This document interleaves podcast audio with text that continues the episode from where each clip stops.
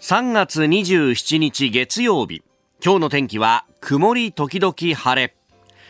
日本放送飯田浩二の OK 工事アップ。朝6時を過ぎました。おはようございます。日本放送アナウンサーの飯田浩二です。おはようございます。日本放送アナウンサーの新業一華です。日本放送飯田浩二の OK 工事アップ。この後8時まで生放送です、えー、そうです。まあ1週間とちょっとのお休みを経て、えー、新業アナウンサーが帰ってきました。はい戻ってきました。いやリフレッシュした。おかげさまでゆっくり休むことができました。目覚まし時計をかけることなく緊張しながら寝ずにそうだよね。そうなんですよね。もうそれだけでもさ、精神衛生上、全然違うんだなっていうね。いつも寝る前に、明日は2時半、2時半、2時半ってこう、唱えながら寝てたので。体に吸い込んで。もう絶対寝坊しないように。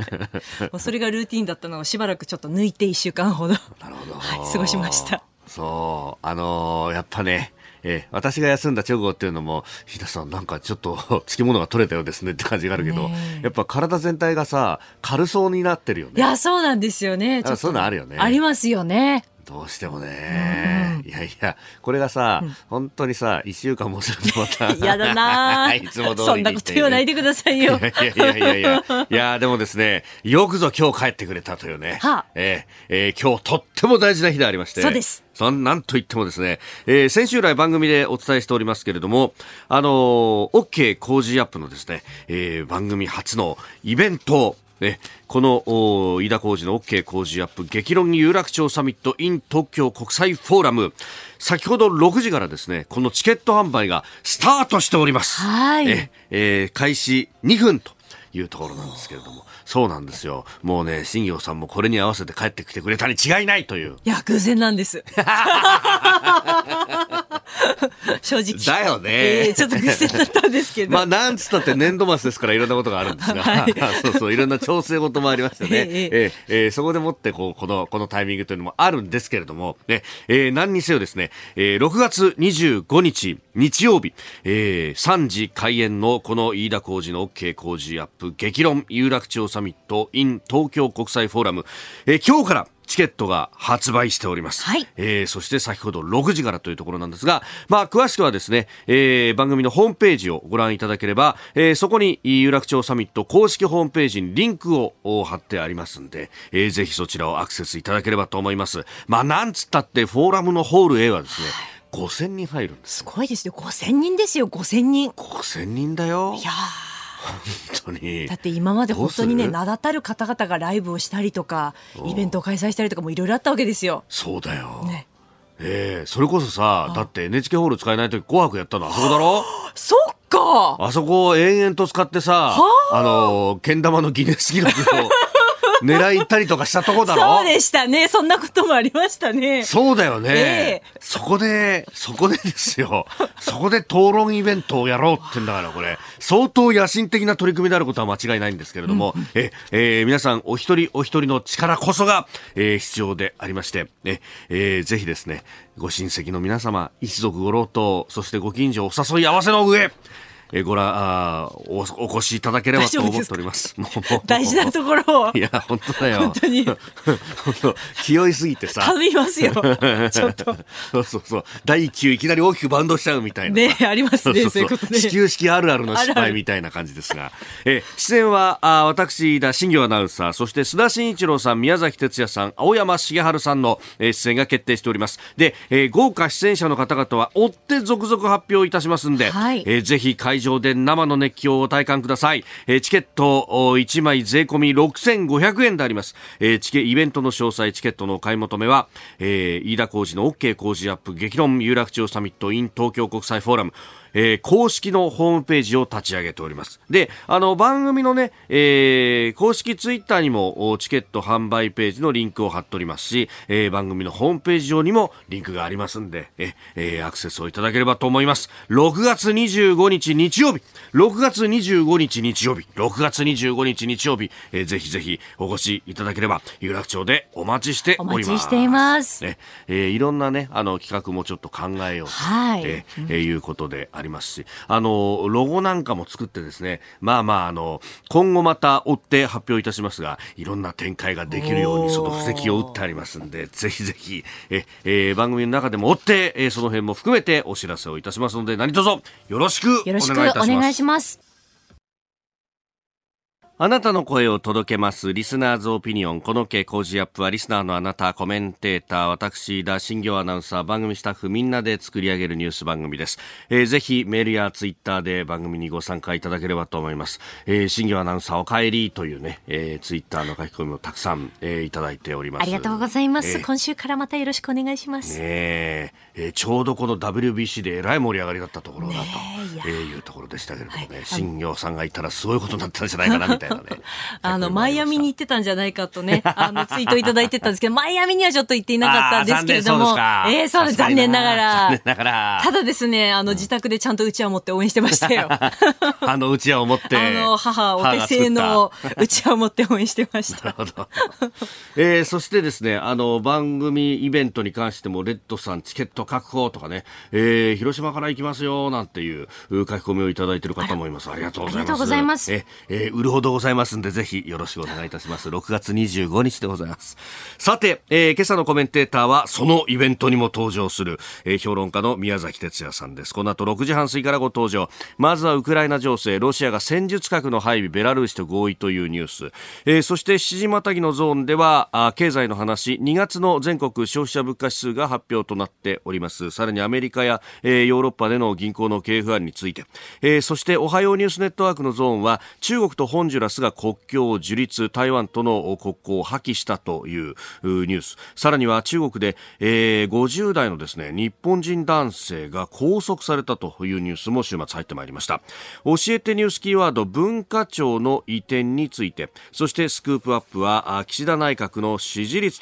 というところこれからの政局も伺ってまいりましょう。今週はご意見をいただいた方の中から抽選で毎日5人の方に健康マヨネーズからサラダのプロが作ったサラダシリーズのセットをプレゼントしますもっと近くに届け美味しさ、豊かな食の未来を創造する健康マヨネーズ。今回のプレゼントは、袋から出すまで手軽に一品プラスできる、サラダのプロが作ったサラダシリーズから、マカロニサラダ、金ごまごぼうサラダ、お酒によく合うポテトサラダを2個ずつ6個セットにしてのプレゼントです。サラダのプロが作ったサラダシリーズは、そのままでも簡単アレンジもおすすめのサラダシリーズです。どの商品も食べきりサイズなどで使い勝手抜群です。プリプリとしたマカロニの食感が楽しいマカロニサラダ、シャキシャキとした食感のごぼうと金ごまを合わせた金ごまごぼうサラダ、ガーリックとペッパーの効いた濃厚な味わいで、お酒のお供にぴったりのお酒によく合うポテトサラダ。健康マヨネーズの人気商品、サラダのプロが作ったサラダシリーズ、ぜひお試しください。プレゼントの応募、おはがきでもお待ちしています。郵便番号100-8439、ニッポン放送飯田浩司の OK コージーアップまで。また、コージーアップの番組ホームページにもプレゼントの応募フォームがあります。こちらからも応募ができますので、ぜひご利用ください。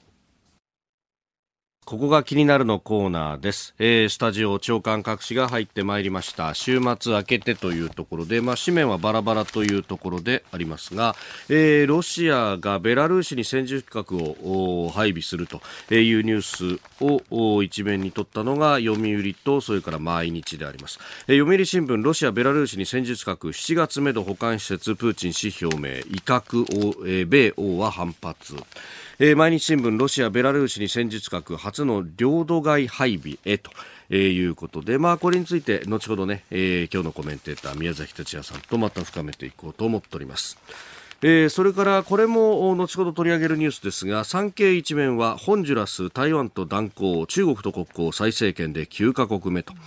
えー、いうことで、まあ、これもね、後ほど取り上げますけれども、中身出しには、蔡氏の中米訪問直前と、ね、いうふうに書いてあります。まあ、蔡英文、台湾総統が、アメリカを経由しながら、中米諸国を訪れるという予定がすでに発表されておりますが、その直前にということでありました。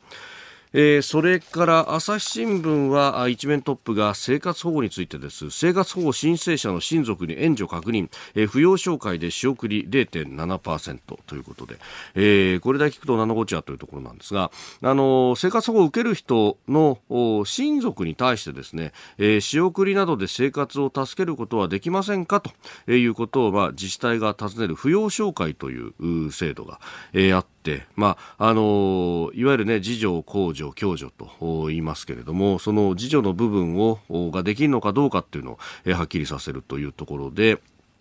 まあ、これを自治体がやると。えー、ただ、それによってですね、えー、仕送りが、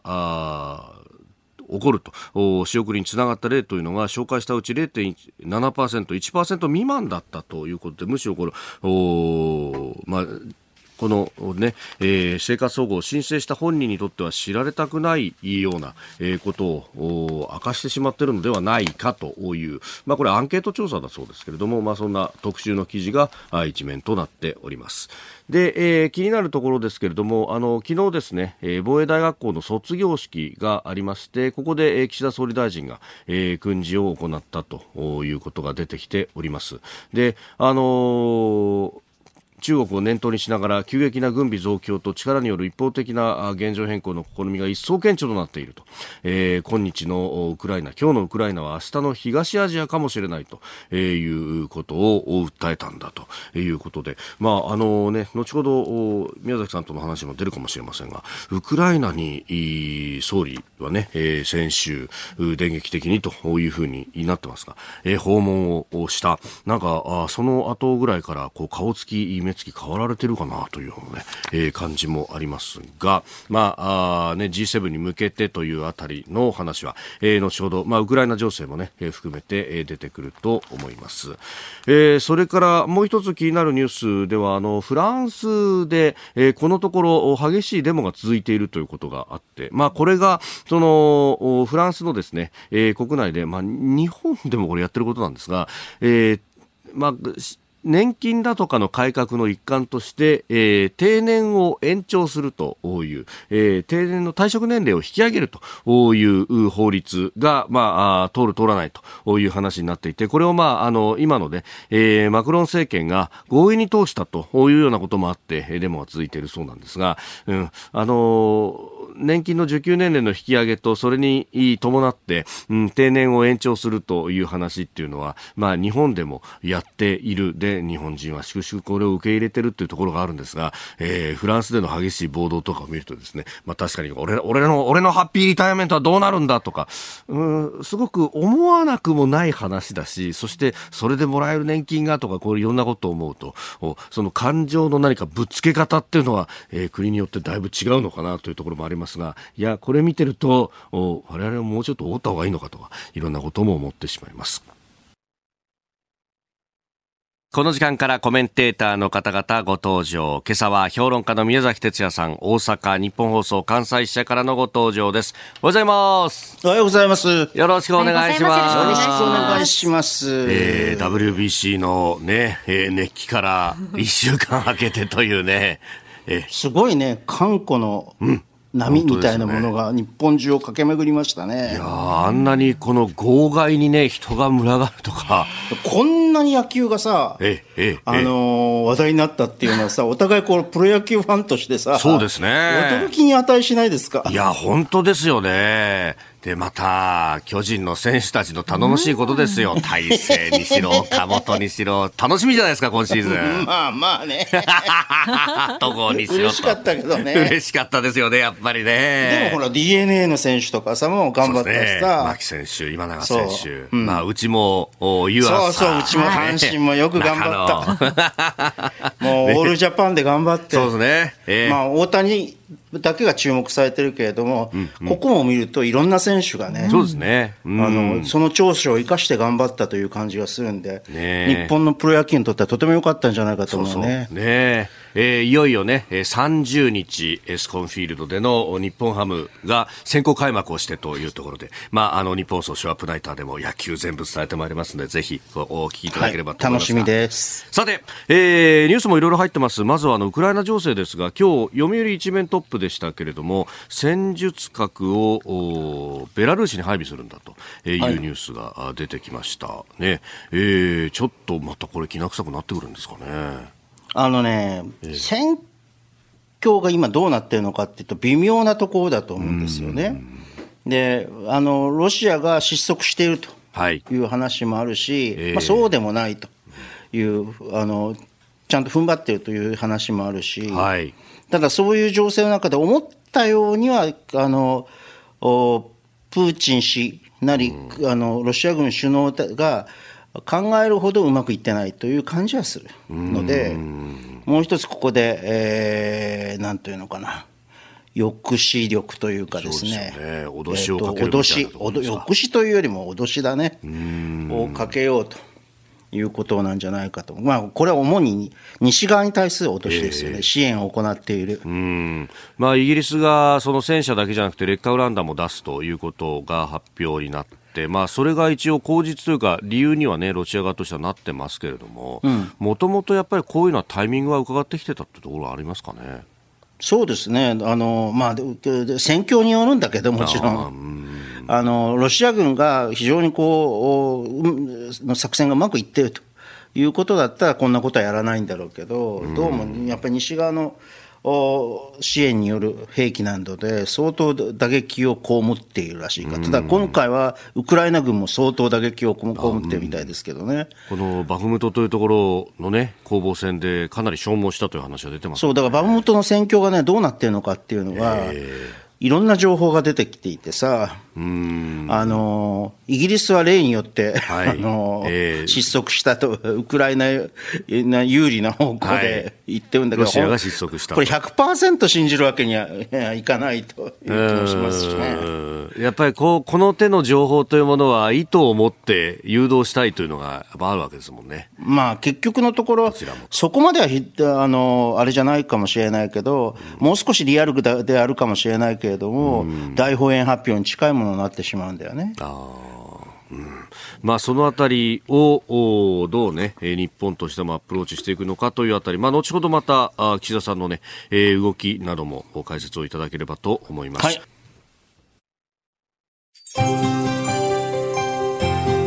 お聞きの配信プログラムはニッポン放送飯田浩司の OK コージーアップの再編集版です。ポッドキャスト YouTube でお聞きのあなた、通勤や移動中に最新ニュースを押さえておきたい方、放送内容を少しでも早く知りたい方スマホやパソコンからラジコのタイムフリー機能でお聞きいただくと放送中であれば追っかけ再生も可能ですし放送後でも好きな時間に番組のコンテンツを自分で選んでお聞きいただけます。毎朝6時の生放送では登場するコメンテーターの最近の活動はもちろんたっぷりとニュース解説をお送りしています。レギュラーコメンテーターに加えて専門家と随時つないで掘り下げてお送りしています。日本放送のエリア内でお聞きの皆さんラジコラジコのタイムフリーでチェックしてください。ツイッターでは最新情報を発信中。ぜひフォローして番組にご参加ください。あなたと一緒にニュースを考える飯田浩二の OK 工事アップ。コメンテーターの方々と7時をまたいでニュースを掘り下げてまいります。えー、今朝は大阪・関西支社からご登場、評論家宮崎哲也さんです。引き続きよろしくお願いします。よろしくお願いします。お願いします。さてまず為替をお伝えしておきます円相場ですが1ドル130円80銭付近での取引となっておりますではこの時間取り上げるニュースはこちらです2月の全国消費者物価指数前年同月比3.1%上昇総務省が24日、先週金曜に発表した2月の全国消費者物価指数は、価格変動の大きい生鮮食品を除いた指数が、前の年の同じ月と比べて3.1%上昇となりました。18ヶ月連続でプラスとなったものの、上げ幅は1年1ヶ月ぶりに縮小しました。えー、この生鮮品を除いた総合という数字、エネルギー価格は入ったものですけれども、お上げ幅が、まあ、縮まったということになってきました。まあ、あの、新聞とかはね、はい、政府による負担軽減、えー、率でこう、はい、エネルギーの価格の上昇が抑えられたということが要因だというふうに。まあ、補助金現実問題としてで電気代とか、はい都市ガス代、あ都市ガスは上昇しているのか、えー、あのマイナスになっている部分というのもなくはないんですけど、はい、うん。ただそれだけかなという気もします。まあ、これね、あのいろんな数字が実は指数の中で出ていて、えー、この生鮮品を除いた総合っていうのが、まあ、一つの指標となってるんで、これが見出しになることが多いという感じですかね。ええそうだと思いますね。あの日本ではこれが、あのー、平準、えあのー、こう平均的なものになっているから、えーはい、ということなんだけど、コアコアってあるじゃないですか、はい、生鮮食品およびエネルギーを除く総合という。私が気になったのは、はい、これがね、えー、3.15%の上昇で、はい、通常のこの消費者物価指数を上回ってるんだよね。そうですよね。ここれまでってその生鮮を除く総合コアっていう数字の方が、うん、まあ大きいということが多かった、ね、多かったんですけど、うん、えー、あのそれは例えば輸入品とかね、はい、そういうものが上がったりしているからっていうこと、ね、エネルギーも上がったりしているからっていうことだと思うんですけど、えー、コアコアにがそれよりも上がっているということは3.5%で、まあ、わずかであるけれども、上回っているということは、えー基本的には私は消費が伸びていると。いうこと以外には考えられないなという気がしますね。おまあ、そうすると、まあ、今まではその海外から入ってくるものの値段が上がってるからねとコストプッシュなんて言われ方をしましたけどこれそうすると国内の需要の部分が少しずつ伸びつつあるかもという感じまあそうだと思いますね。だからいわゆるこう一つには、はい、あのーえー、コロナの時期に蓄えられた、はい、何もできないので、ええ、蓄えられたのたあのお金が大体50兆ぐらいあると。強制貯蓄なんて言われ方します、ね、強制貯蓄なんて言われ方をしてますか言ってますけどね、はい、それがね、まあ、少しずつ放出されてきていると。これはね、例えば現場でも似たような感じを持っている人がいるらしくて、日経新聞に、反動需要が消費底上げというふうに、あの松屋の社長が、デパートの松屋の社長が、あ古谷武彦氏がそういうふうに述べておられますよね。そうですね、うん、現場ではあ出てきてるぞっていう、だ松屋さんなんかだと、ね、どちらかというと、インバウンドの時によくインタビューをね、うん、えー、するなんて、海外のからのお客さん、どうですかなんて聞きに行っていたもんですけれども、だいぶ様相がデパートの売り場も変わってきてるかもしれないですね。ということです、まあ、もちろんインバウンドが主導的なではあるんだろうけれども、えー、それだけではなくて、やっぱり国内消費が盛り上がっている。まあ、ここにおける反動需要というのは、当然、はい、さっき言ったペントアップ需要、えコロナ期のこの、えー、表紙を控えていて、貯蓄されたものが少しずつ放出されてきているという意味だと思うんですけどね、これはこれで私は悪くはないと思います。ただ、これがね、行き過ぎると、はい、一気に例えばその、強制貯蓄分が反動需要になってしまうと、はい、あ反動消費になってしまうと、反動需要化して消費に向かってしまうと、うん、これはね、ちょっとね、厄介なことになるよね。つまりインフレがあの急激に推し進めてしまう可能性があるのでね。でしかもほら、まあ、わずかとはいえ賃金が上がるでしょ？はい。そうですね。この春、春闘は、まあ、大手企業はかなりね、景気のいい数字が、ね、中小企業は依然としてだめですけれども、うんえ。ー、大手企業を中心にして、えー、まあ、わずかではあるけれども、お賃金が上がっていくと、これも消費を押し上げる効果っていうのはあるわけですよね。えーまあ、欧米などはコロナの直後に、この、まあ、いわゆるペントアップ需要というのがドカーンと出て、好景気それで、まあ、例えばイギリスなんか10%超え、今、いまだに10%超えてるわけですからね、インフレ率が。うん。だからね、そこをどうするかっていうのが非常になんかね、はい、もうこれ各国とも同じ課題に、うんうんうん、各国中銀も、ね、あの、政府も同じ課題にぶつき当たってるんだけど、ここをこうね、火をつけちゃうと一気にブガーッとも広がっちゃうし、まあ、ちょろちょろちょろちょろこう維持するっていうのは、なかなかなか難しいって、あの、マクロ政策においてはなかなか難しいということですね。改めましておはようございます。日本放送飯田浩二です。おはようございます。日本放送新業石香です。今朝のコメンテーターは評論家宮崎哲也さん大阪日本放送関西支社からのご登場です。引き続きよろしくお願いします。よろしくお願いしますえー、消費者物価指数の話からあ国内でも需要が少しずつ伸びているんではないかというところ。そして、まあ、これに対しての舵取りをどうしていくかと、まあ、これね、えー、日銀も新体制にもなっていきますしね。そうそうそうそう、あの私はあの上田上田日銀にはかなり期待してる立場なんで、はい、えー、あのまああのこれだけじゃなくて、次に話すさ、はい、世界的、国際的な金融危機波及をどう食い止めるかというようなことに対しても、あの頑張ってほしいと思うんですけれども、えー、えー、あの需要ということだけを言うと、はい。あの今ね、えー、財政ってパンパンに膨れ上がってるわけですよね、コロナ期、コロナ期に緊急,、緊急にこう財政出動したんで、でで、それをね、例えば少しずつね、落としていかないと。いけないと思う。こういうこう、財膨大な財政支出に慣れ経済が慣れてしまうと、これは良くないと思うんですよね。でかつてないほど膨れ上がった、それはしょうがないんです、コロコロナコロナの時期なんか、はい、緊急対応でしたから。緊急対応だったから、でこれをね、少しずつあのすぐにこうやあの減らしてしまうと、はい、財政支出減らしてしまうと、うんうんこれはあのまたあのへあの大きな、ね、変化で激変になってしまうんで、これはよくないんだけれども、少しずつ減らしていくという必要があるんだと思います。じゃあ、どうすべきかというと、はい、これから経済をよくあの自律的ななあの軌道に乗せるためにはどうすればいいかっていうと、えー、やっぱり私はね、えーあの財政出動の質を考えるということ、つまりより成長に向けて、はい。えー、やるような、成長に向けて向かっていくような、そういう機動的な財政支出というものを、まあ、ずっとこの番組で言ってるような、あの生産的政府支出とい。うやつですね、はいえー、PGS って言いますけど、はいはい PGS をやるべきではないかと、でそれはどういう視点でやるべきかというと、はい、一つには、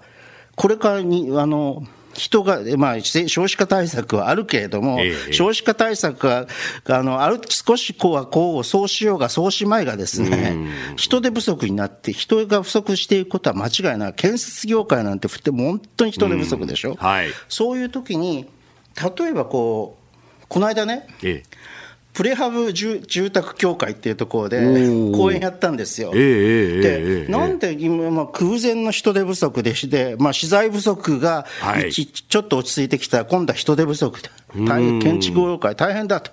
いう時に、かつてのようにプレハブ住宅っていうのが、もっとこう注目されないのか。プレハブ住宅をもっとこう、おあの単品受注型の従来の大工さんがお作りになるような、はい、そういうものに近いような形で工場である程度作って、はい。えー、現場で組み立てるというものをもっとこう多種のね、うん、あの生産というのが可能になるような研究開発というものを行えないか。あ一部オーダーメイドみたいなそうそうそう。あとは広告とか、うん、あのーモデルルームとかがすごくコストになっている部分ってあるわけですよ。それをこう軽減さされるさせるような方法ってこう、メタバースとか使ってさ、そうですね、できそうですよね。そう、そういうことができないかっていうようなことを提案したんですけれども、いずれにしてもその人手不足、はい、むむしろもっと強く言うならば、人がいなくても生産できるというような体制を作るために AI とかロボットとかですね、はい、まあ、あの、ミクロに言うと、今言ったプロプレハブ住宅を高度化していくとかですね、はい、そういうようなことをやればいいなと、そういうところにあの集中的にあの研究開発費とかですね、はい、研究開発じゃない方がいいかな、とにかくあの、えー、お金を出していく。っていう政府がそれを援助していくというようなことをやればいいかというふうに思うんですけどね。ね次の成長産業っていうのがいろんなところに転がってるっていうね。そうそうそう、ね、あの実際に見れば、今のこう産業のにとって欠けてるものは何かということを考えると、例えば実あの人材が欠けているというか、人員が欠けていると、労働力が欠けているとするならば、はい、それをなんとかこうカバーするような方法というのはないのかっていうようなこと。を、で生産性を低めないと、はい、いうそういう試みっていうのは、私は逆に言うと、こここそが成長分野だと思うんだよね。おはようニュースネットワーク。この時間取り上げるニュースはこちらです中国とホンジュラスが国境を樹立中国と中米の国ホンジュラスが26日国交を樹立しました。これに先立ってホンジュラスは25日に台湾と断交、えー、台湾が外交関係を維持する国国は過去最も少ない13カ国となりました。えー、中国と国境を受理、えー、国交を樹立する場合には、まあ、中華人民共和国と国交を樹立する場合には台湾との断交を条件にしているということで、まあ、ホンジュラスは中国を選択したということになると、まあ、こういったこう切り崩しがあいろんなところで起こっている。もともとね、中米カリブ海諸国には、はい、台湾ともともとは外交関係があった国はいっぱいあるんですけど、まあ、蔡政権発足後に、はいえー、いくつかの国が、4つほどの国がパナマとか、ニカラグアとか、はい、そういう国が台湾と断交したということで、これは5つ目になりますかね、はい、ということで。そうなるようですね。まあ、あの蔡英文さんがちょうどこうアメリカを経由して、えー、中米諸国に訪問するんだという、まあ、直前に起こったと、まあ、それを意図してるじゃないかみたいな話もありますが。そううん、まあ、そういうこともあるだろうし、えー、まあ、徐々にこう、アメリカのね、アメリカ合衆国の裏庭とも言うべきようなところ、はい、あの国々をあの落としていくというそういうことがあるんでしょうね。うんまあ、一帯一路などでもこの中米あるいは南米というところもこう視野に入れながらこうやってきているということも言われていて相当インフラ投資などもやってるようですね中国は。うんまあ、これはあの例えばアフリカとかでもよくやってることで、はい、あるいはスリランカとかね、えー、まあ、全世界的にやってるわけですけれど、うんうん、中国のの今までの戦略戦略ですよね。うん。まあ、これだけ台湾にプレッシャーをかけてきて、まあ、来年にはあ総統選も行われると、まあ、このあたりも睨みながら、どんどんこれから先は強めていくということになりましょうか。うん、でもまあ、あのー、とりあえずはこれは一種の、なんていうのかな、ええ、あのー、牽制、アメリカに対する牽制だろうから、この、この、これ、今後ずっと続くって、まあ当然アメリカを刺激しますからね、こういう行為は。はい。だからこれから続くかどうかっていうのは分からないし、まあ国交を樹立したとしても、うん、はい。日本もあの台湾と断絶して、まあ、ね、あの中華人民共和国と国交を持ってるわけですから、うん、どれほど効果があるのかっていう問題は。うん、うん。まあ、アメリカ自身がそうですもんね。そうそうそうそう、アメリカ自身がそうだし、だからそこは謎なんで、うん、象徴的なそうそう、象徴的な意味しか私はないと思いますけどね。うんまあ、このね、えー、中国との付き合い方の部分ですけれども、まあ、ビジネスに関連してということで続いてこんなニュースも入ってきています。中国が北京で50代の日本人男性を拘束。中国・北京で今月50代の日本人男性が中国の国内法に違反したとして国家公安当局に拘束されたことが分かりました。スパイ行為などの疑いが持たれているとみられます。政府関係者の話として25日土曜日、えー、拘束されていることが分かったと。でこの拘束された理由経緯明らかになってないんですが、えー、男性についてはアステラス製薬が自社の社員であるとしていると。いうことであります。で現在、はい外務省を通じて情報収集をしていることを明らかにしたと。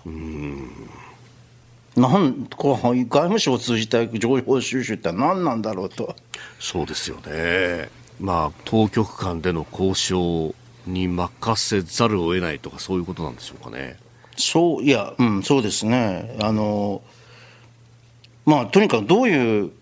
あの容疑で逮,、はい、逮捕され、まあ、あの逮捕された、拘束されたことは間違いないんだけど、どういう容疑をかけられているのか全く分からないという状況なんで、なんとも言えないんだけれども、もしこれ、何かこう、これがね、中国が日本に対してプレッシャーをかけると。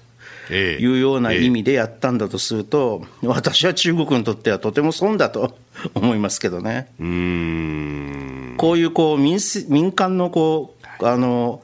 こうなんていうかなビジネスに対してそれを阻害するようなことをやるというのは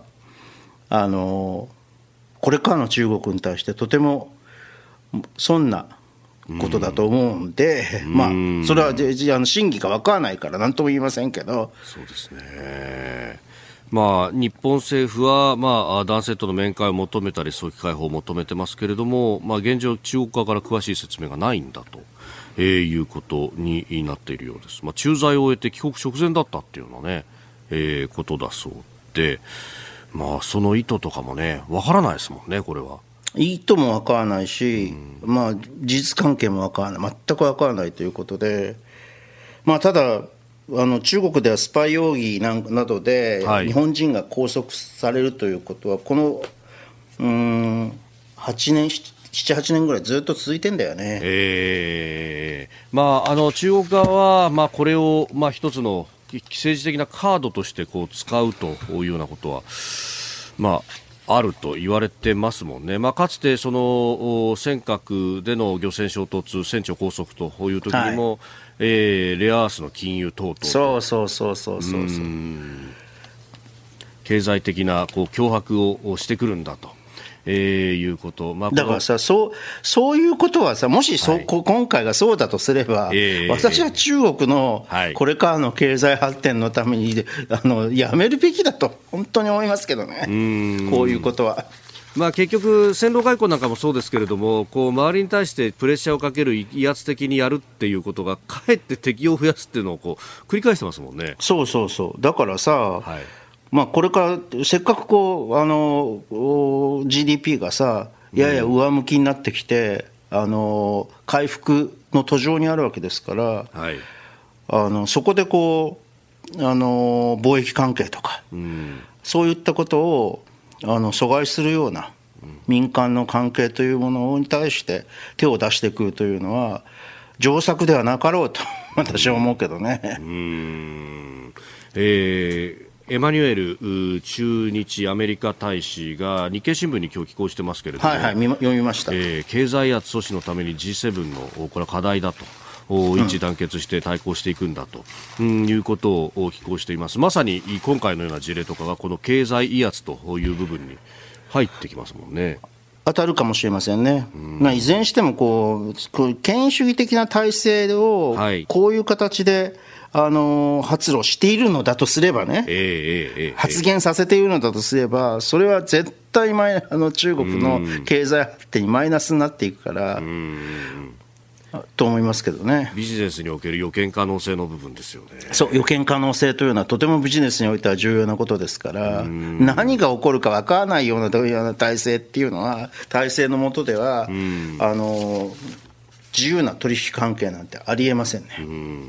で世界経済全体の見通しを見ていくとあのちょっと話変わりますが欧米、アメリカやヨーロッパはちょっと銀行の経営がどうなんだという話に、えー、なってきている、まあ、そこで中国の経済もってなるとね世界的にもちょっと具合が悪くなる、ね、そうすると日本の経済も分からなくなるというふうに考えざるを得ないんです。まあ、3月10日にね、はい、あのシリコンバレー銀行が、えー、SVB が、うん、えー、事実上の経営破綻に陥ったと、はい、でその後のの2日後に、あのー、暗号資産取引で知られるシグニチャー銀行が倒産した、はい、そしてえー、ヨ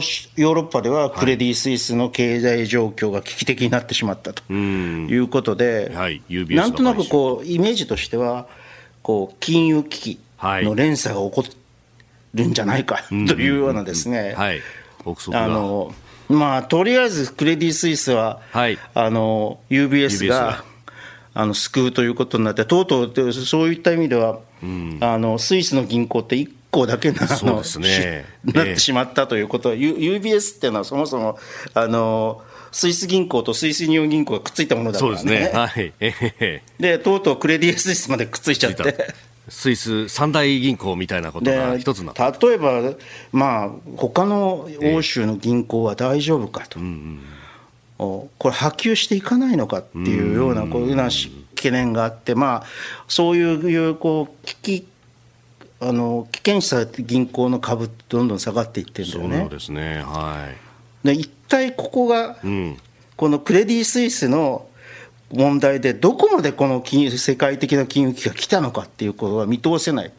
場合によってはこれは日本にも波及してくる可能性、ちょっと波及経路分かんないけど、どういう波及で波及するか、可能性というのも、まあ、考えておかなければならないということ、まあ、上田さんがなんとかしてくれると思うけどね、俺は。はい。今朝は評論家宮崎哲也さん大阪日本放送関西支社からのご登場です。今日はね、はいはい、大阪関西支社からの放送が最後なんですよ。はい、ということは、はい、4月からずっと東京にで、はい、有楽町でやると、いうことになりますんで。えーえー、なんでこの話をわざわざしたかというと、次の話と関係してるから。ね、はい。ということで、教えてニュースキーワードはこちらのテーマです。文化庁移転文化庁が今日から京都に移転し業務を開始します。移転前日の昨日26日には移転を祝う式典が京都市で行われまして岸田総理大臣が出席。京都を中心に新たな文化振興に取り組んでいきたいと話しております。移転が決定してから実に7年。え今日からいよいよ業務開始ということで。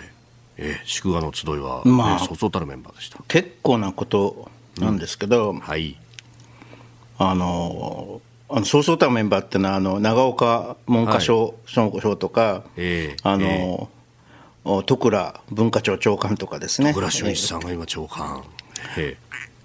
京都府の西脇さんとか、はい、西脇知事とかね、えー、出席された、まあ、もちろん岸田首相も出席されたわけですけど、はい。まあ、私は結構なことだと思います、えー、あの、えー、京都という場所柄も適切だというふうに思いますし、でね、その省庁の移転とかね、はい、あるいはあの、まあ、遷都じゃないけれど、はい、こう、うん、東京の機能を、あの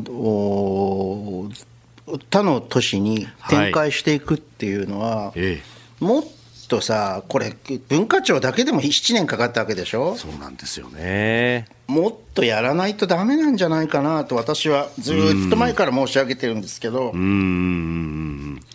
なかなか。はい。これまあ、それはね、第一義的に言うならば、ええ。っと、首都圏に関しては、えー、いろんなリスクがある。はい。甚だしいリスクとしては、一番気にしなければいけないリスクとしては、天変地異ですよね。はい、首都圏と直下型地震、南海トラフ、うん、富士山大爆発とい。うようなです、ね、可能性というのが、少なからずあると、うん、近年に起こり起こりうる可能性というのが、はい、そうなったときに首都機能があ短期的であり長期的であり、ましてそうした場合に、うん。どうするのかということを考えねばならないわけですよね。はいそうです、ね、まあ、私はあのだからそれは代替都市というか、はい、えっと、首都として変わりうる機能を持った都市というのを、えー、他のあのそういう影響、地震の影響を受けないと、受けにくいところに作るべきであると、どうと。まあ、首都機能移転、あるいはあの副首都構想というようなもの、っていうのは、まあ、それこそね、あの近畿圏維新の会などが、えー、訴えていたりとか、はい、ありますもんね。私は基本的にそれは正しいと思うけど、うん、近畿圏だけでは多分ね、えー、収まらなくて、えー、北陸の一部も含めた、あのまあ、金沢とかね、はい、そういうのも富山とか金沢とか、そういうのを含めた、えー、あの大規模なこう首都機能の展開というものをするべきだろうと。というのはなぜかというと、はい、南海トラフが起こると、大阪もかなり打撃を受けてしまうので、はい、もうちょっとこう広い形に展開していって、関西圏と日本海側の北陸、富山などにこう首都機能を展開していくというやり方で、まあ、それを将来的にはリニアモーターカーで結ぶと。うん。まあ、そうすると移動はほとんどね、苦にならなくなりますもんね。そうそうそもそもそんなに遠くはないしね。今だってね、特急でつながっておりますが。というようなことをですね、えー、大きな構想を考える人がいないのかなと。うんまあ、本当ね、80年代、90年代ぐらいですか、もう本当、首都を完全に移転してしまおうということで、いろんな都市が手を挙げたりとかして、ここにこれを作るべきだと。そうそう、いっぱい手を挙げたんだけど、まあ、あの当時ほら、えー、石原慎太郎。都知事が大反対をされたんで、はい、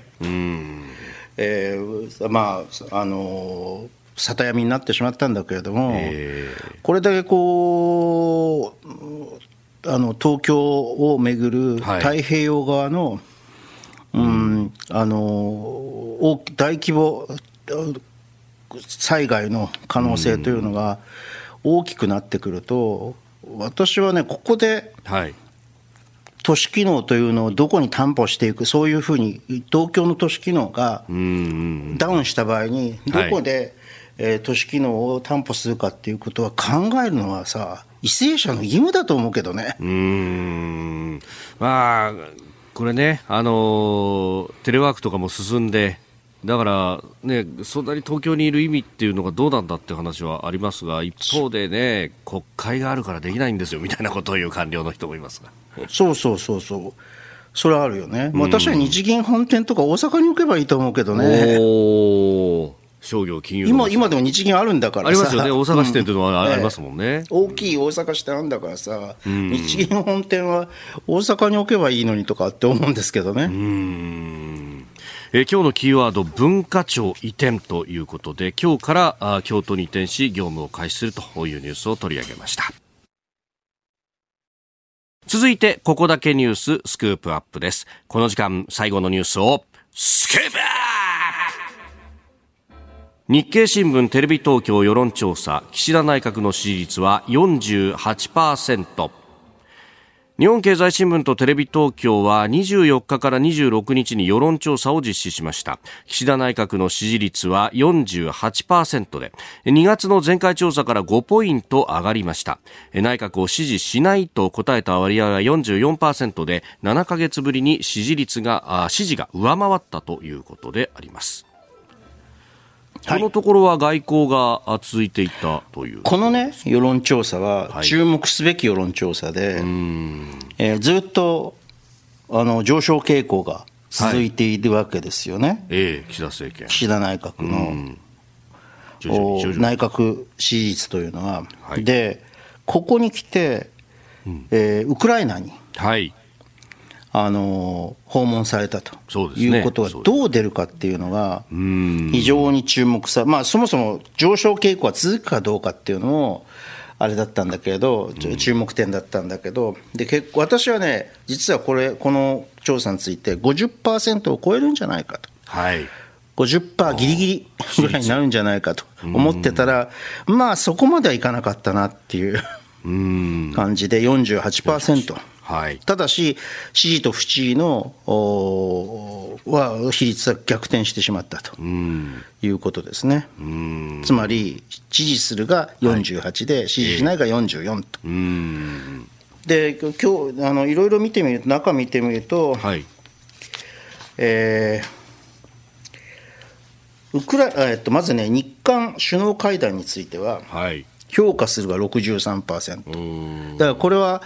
あの支持率を、内閣支持率を押し上げた可能性がありますよね。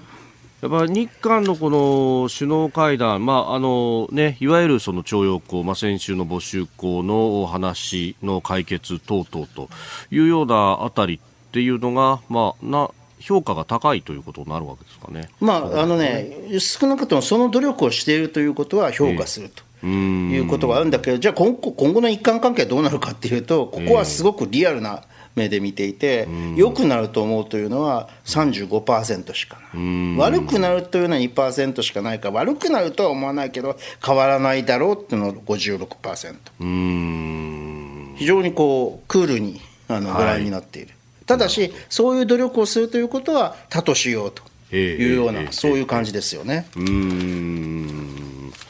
まあね、今日の紙面にもね、あのそれ、えー、などなどというところがあと、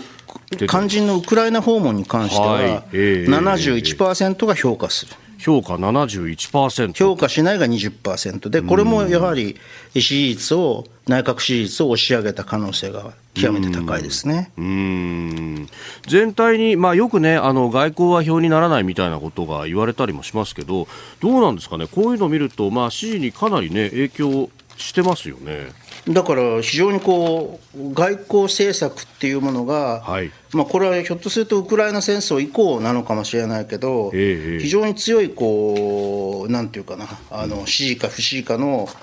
インセンティブになっていってると。いうことです。かつてのように、はい。うん、外交は性にならないと、えー、外交はみんな当事者意識を持っていないって判断していないからっていうような時代ではなくなったと。いうことでしょうね。うん。まあ、やっぱりこの周りの環境も厳しくなってきてるってことがやっぱ肌で感じている部分もあってというところなんでしょうか？まあ、相当にはらんでいるから、うん、それの危機が訪れないように何らかの対処をしなければならないと。いう、うん、そういう意識はあるって、それに対してちゃんと努力してるかと。ええいうことですね、えうん。まあ今年は外交が注目されるようなポイントが、ね、この先もまた G7 サミットであるとか、予定されてますもんね。だからそういろいろ見せ場があるんだけれども、はい、ここでねちょっと目,、目をねこう外交政策から、はい、と世論調査の関係の話からあの政局内政というよりも政局に目を向けていきたいと思うんですけど、えまあ、どんどんね、支持率上がってきてるじゃないですか。そうですね、はい、であのさっきこうあの岸田さんの顔つきが変わってきたというふうなことをおっしゃいましたけれども、はい、あのそれはね、はい、ウクライナに行ったからじゃなくて、えー、多分ね、はい、彼はね、戦闘モードに入ってるんだと思うんですよ。あそういうことですか。そう、戦闘モードというのは別に ウクライナと戦うっていう意味じゃなくて、ということじゃなくて、うんうん、あのね、この傾向がどんどん強くなっていって、はい。えー、内閣支持率が上がっていく、そして統一地方選挙を迎える、はい、補選もある。あという、いういう情勢の中で、私は統一地方選挙は自民党は振るわないというふうに見てますけれども、まあ、補選はね、はい。まあ、うまくやると全勝する可能性がある。危ないのがね、まあ、じゃあ千葉とか若干こう、まだ分からない感じがするんだけど、千葉とか大分とかはね。でもまああの、頑張れば、全勝の可能性が。それをですね、はい、こう踏まえてですね、えーえー、それを前提としてですね、私はサミット後先ほどおっしゃったサミット後にね、はい、つまりえー、っと5月19日がサミットですかね。そうですよね。はい。ね、5月19日あたりです、ね、えー、っと6月公示、告示、6月告示、7月解散と。いう目が出てきてると。まあ、これ、通常国会延長なしで言っても、6月の、ね、半ばぐらいまでは、国会は会期があるわけですもんね、ええ。え、そうすると、会期中であれば、解散できると、まあ、ひょっとすると不信任案を出すのを待つのかもしれないけど、あ野党の不信任案の提出そうそうそう、まあ、昔はそうでしたよね、野党の不信任案が出てきて、うん、であるからには信を問わなければならないと言って、解散のきっかけとするみたいなのっていうのは。あロジックとしてはあったというふうに聞きますね。でね、これをね、これに対して、はい、こういう情勢になってきてるわけ、今、まだ分かりませんよ、その今言ったように、まあ、いくつも条件がね。あります、ね、まだまだいくつか条件をクリアしなきゃいけないんで分からないけど、はい、一体野党は何をやってるんだと。うんいう気がしますけどね。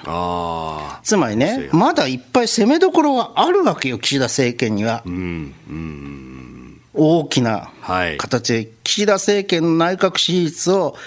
ひょっとすると落とすことができるかもしれないようなネタがあるのに、高市問題に、はい、肯定して、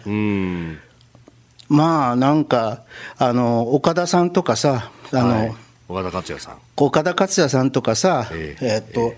えー、国民国民民主党と一体化して政権を奪取するとみたいな話をですねされてるので程遠いと思うね。こんなことやってたら。まあね、このさっきの世論調査に戻ると物価高対策のその低所得世帯の給付なども支持不支持がこうくっきり分かれていたり、ええ、ちょうど半々ぐらいで分かれていたりとか、え、まあ、そういうこう、まあ、経済政策等々、ねえー、に関しては、まあ、岸田政権いろんな評価がある。そうそうそう、だから防衛費増税にしても、防衛費拡大あの、拡大に伴うあの増税にしても、子育て、異次元のこかっこつき異次元の,、はい、この子育て。支援にしてもさ、はい、いろいろさあれがあるのに物価高対策にしても、いろいろこう攻めどころがあるのに、あの全然そういうところではせいうところで議論はあの目立たなかった。少なくともね高市問題ばっかりやって。その、まあ、戦術的なところもと。私はね、これはね、戦術ミスだとなるほど。思いますけどね。えー、世論調査の話から、まあ、今後の展望、政局お話をいただきました。